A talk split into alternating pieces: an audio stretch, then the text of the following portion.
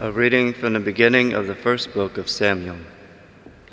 There was a certain man from Romani, Elam by name, a Zephonite from the hill country of Ephraim.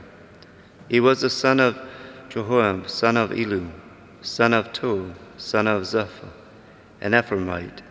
He had two wives, one named Hannah, the other Peninnah. Peninnah had children, but Hannah was childless. This man regularly went on pilgrimage from his city to worship the Lord of hosts and go to sacrifice to him at Shiloh, where the two sons of Eli, Hophni and Phinehas, were ministering as priests of the Lord.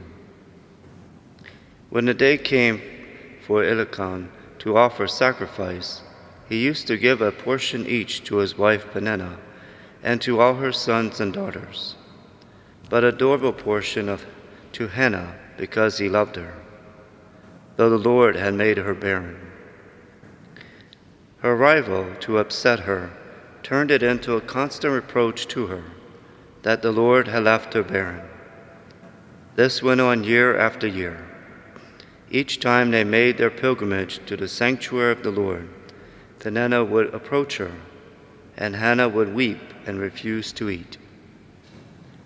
Her husband Elkanah used to ask her, Hannah, why do you weep and why do you refuse to eat? Why do you grieve? Am I not more to you than ten sons? Verbum Domini.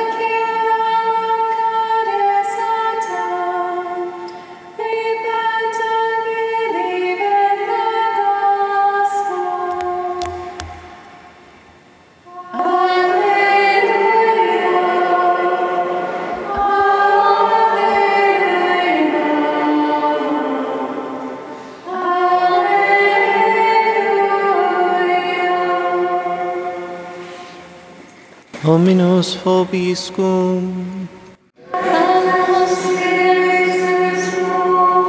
Lectio Sancti Evangelii secundum Marcum.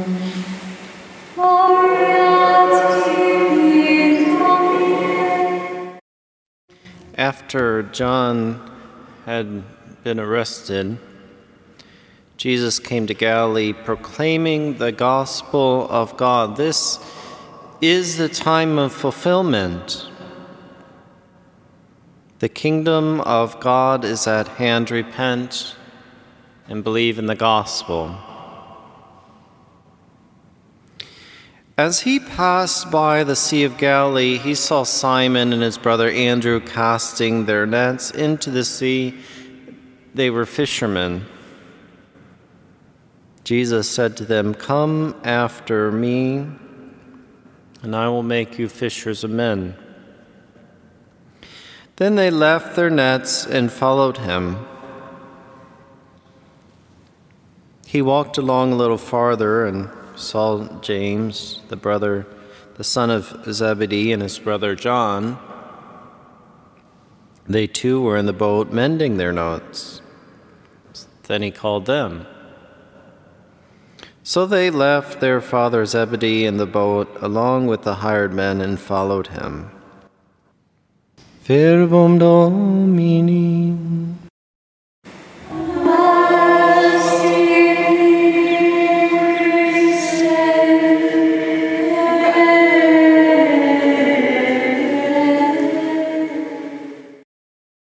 As we begin ordinary time, which uh, goes so quickly as the years go by, we, we enter into uh, another time of conversion. So it's not simply Lent or um, Advent, whatever.